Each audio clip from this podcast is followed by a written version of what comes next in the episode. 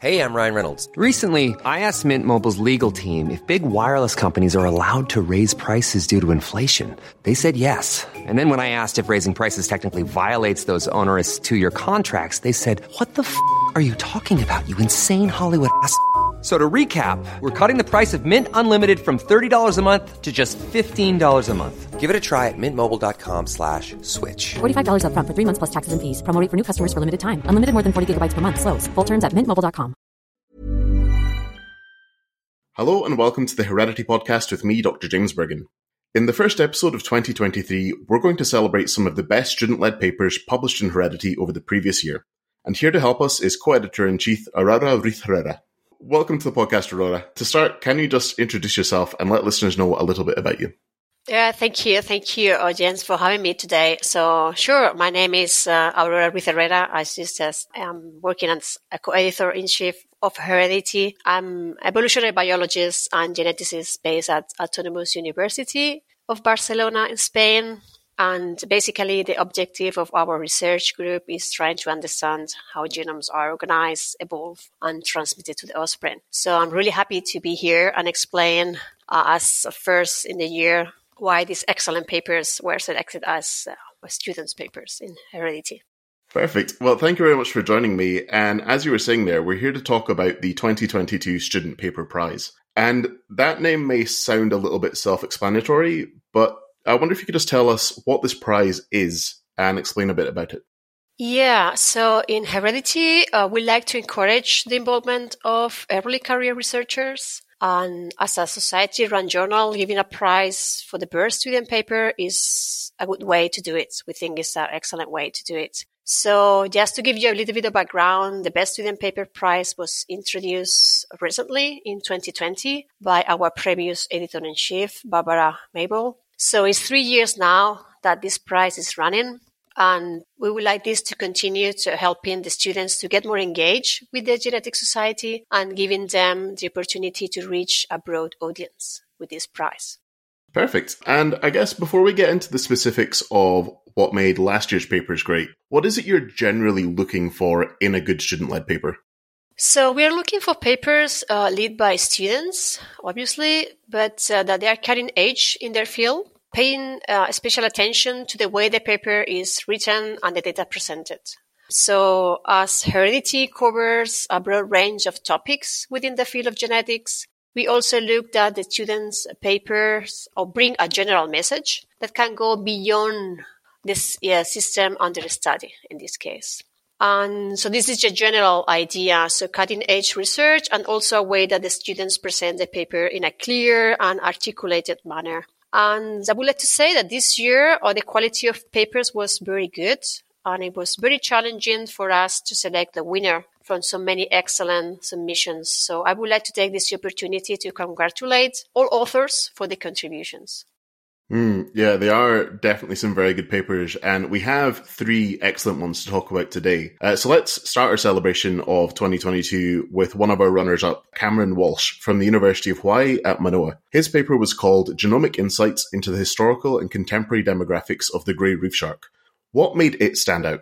So, as I said, it was difficult to select a winner. And I would like to emphasize that the three finalists this year were good examples of how to use genomics to solve different research questions, such as species history, demographic, and local adaptation. And in the case of Cameron Wall's paper, in this case, it was focused on endangered gray reef shark. And uh, by using genome-wide SNP data from different populations, they were able to reconstruct demographic history of these species, and they also infer population sizes using different analytical methods. So we believe that the paper serves as a general guide for applications of demographic inference methods in this case, using this uh, particular species. Mm, yeah, it is a really good paper. And actually, all three of these papers we already have Heredity podcast episodes on. Unfortunately, when we recorded an episode on this paper, Cameron couldn't actually join us. But here's a clip of his co-first author, Paolo Momigliano, discussing this work in our April episode, Grey Reef Shark Demographics. I guess the biggest uh, answer we got is that the current population of grey reef sharks are the result, most likely, of a population expansion that occurred within the past 100,000 generations. so reasonably recently. This population today are still not at equilibrium because otherwise we wouldn't have been able to detect this population expansion. So meaning that uh, the patterns of genetic diversity we see across the species range still reflect today that history of range expansion. And uh, this is important when you think about population structure and you think about genetic differentiation from a conservation genetic perspective as well. And uh, using this method where we looked at the at the location where there is the highest negative correlation between distance from that point and genetic diversity, it seems that that uh, expansion started somewhere in the coral triangle. So again, it started in that very high biodiversity area, which uh, has been proposed as being a net source of oceanic biodiversity. So let's turn to the other runner up, Chewei Chang from the University of Hohenheim in Germany. His paper was called Physical Geography, Isolation by Distance, and Environmental Variables Shape Genomic Variation of Wild Barley in the Southern Levant. What was good about this paper? So yes, in this case, Chewei presented a nice study on the environmental variables that can shape genomic variation, in this case, wild barley. They used an impressive number of collected accessions and uh, they made use of methods that provide advantage in rapidly evolving breeding populations and another good examples of how to use genomic data. And also the paper was also very well written and figures and table neatly presented and, and described and explained. So it was another good example to be selected as a runner. It is a really fantastic paper, and here's a clip of Chewei discussing this work in our February episode, Wild Barley Genetics. The reason that we're interested in wild barley is because it can be a very interesting genetic resources for barley breeding since they, they have grown in the wild environment for a long period and they are supposedly adapt to their local environment, especially in the Levant region. There's very diverse environment. Okay, so um, I think maybe I need to introduce about this region. So uh, Levant is geographic uh, area that includes a large eastern Mediterranean regions. And the place that we are studying is the, the southern part of Levant.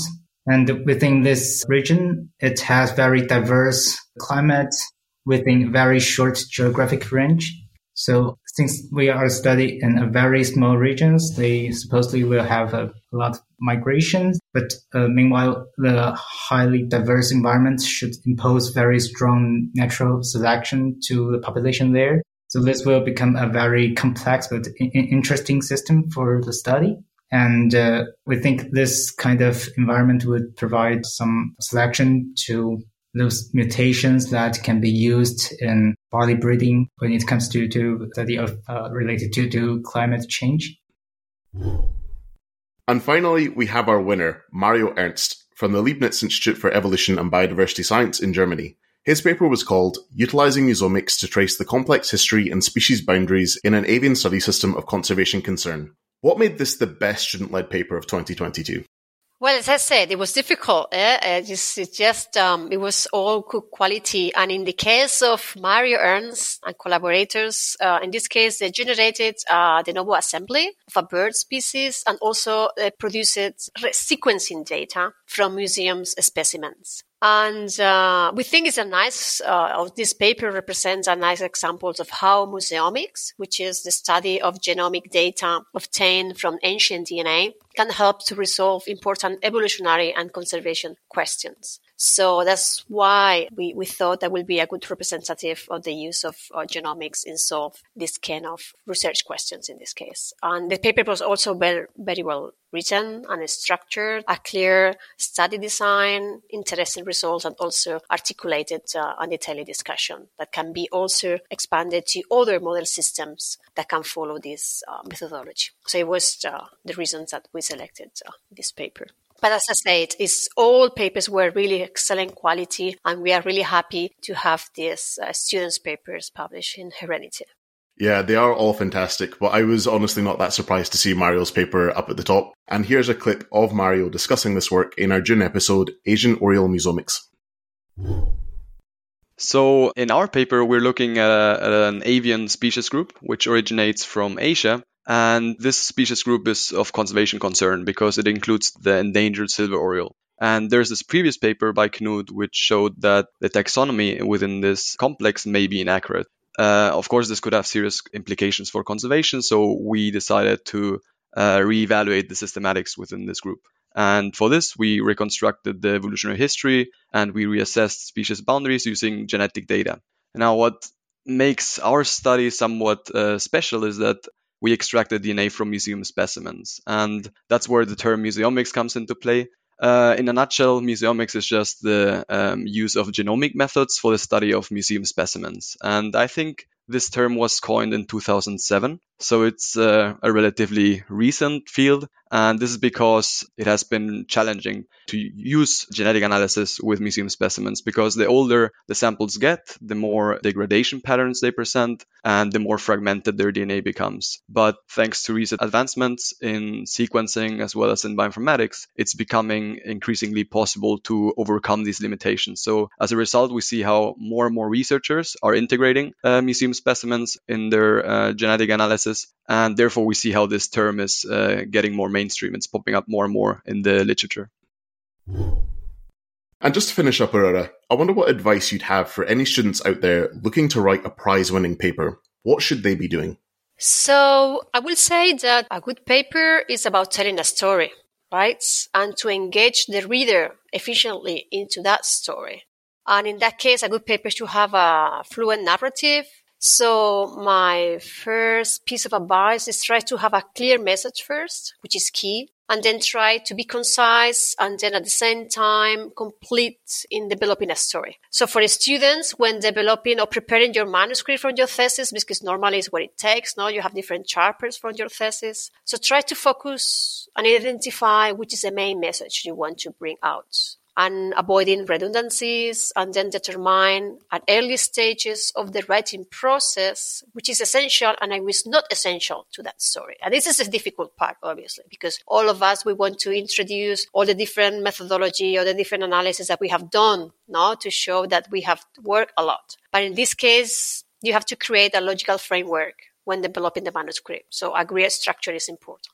And, and then when you send a manuscript to the journal in this case, and then when receiving uh, comments back from reviewers, I will also uh, advise for early research uh, career uh, stages to respond to all comments. Don't take comments or criticisms too seriously. Yeah, to give it a thought and then think about that. Because if reviewers ask for clarification, this is probably because there are some aspects in the manuscript that are not clear enough for the reader outside the area outside the field. So, yep, make sure that points are covered in the manuscript when, when sending a response back and also be uh, constructive in a way because there's always ways to improve your manuscript right so that will be my first uh, yeah for the humble opinion of uh, of, reading uh, different papers Fantastic. I think that's some really good advice. And I guess it's a little bit daunting getting reviewer comments back for the first time, but I do regularly hear that comments back from Heredity are really helpful and really nice and really constructive. So people shouldn't be afraid of it. As you say, it is there to help improve your manuscript. Yeah, exactly, exactly. It's always ways to improve, and you have to take it as a positive uh, comments uh, that always can can improve that. Yeah. Perfect. Well, hopefully people listening will take on board that advice and they will send us some really outstanding manuscripts this year. Um, and I guess thank you to you, Aurora, for joining me and helping us explore and celebrate these really incredible student-led papers. Thank you, James, for having me. And yeah, we encourage students uh, to send their manuscripts and their work to Heredity, and we'll be happy to welcome them and hear about the nice research they are doing. Thank you. Amazing. Uh, so you can find all of the papers discussed today on the Heredity website. That's nature.com forward slash HDY. While you're there, you can check out how to submit your own papers to the journal. Heredity is the official journal of the Genetic Society. You can subscribe to the Heredity podcast and listen to all of our previous episodes wherever you get your podcasts. And you can follow us on Twitter at Heredity Journal. If you want to get in touch with me directly, drop me an email at hereditypodcast.gen at gmail.com. I'm James Burgon, and thanks for listening. Witness history at Roland Garros, where old rivalries meet new talent on the clay battleground. Tennis Channel Plus is your place to watch. Stream every court from your phone or smart TV live in HD Experience three weeks of unparalleled access as the world's top players in tennis face off to see if the veterans maintain their dominance or if a fresh face rises to challenge them. Daily live coverage of the French Open begins Monday, May 20th. Stream it now with Tennis Channel Plus to be there when it happens.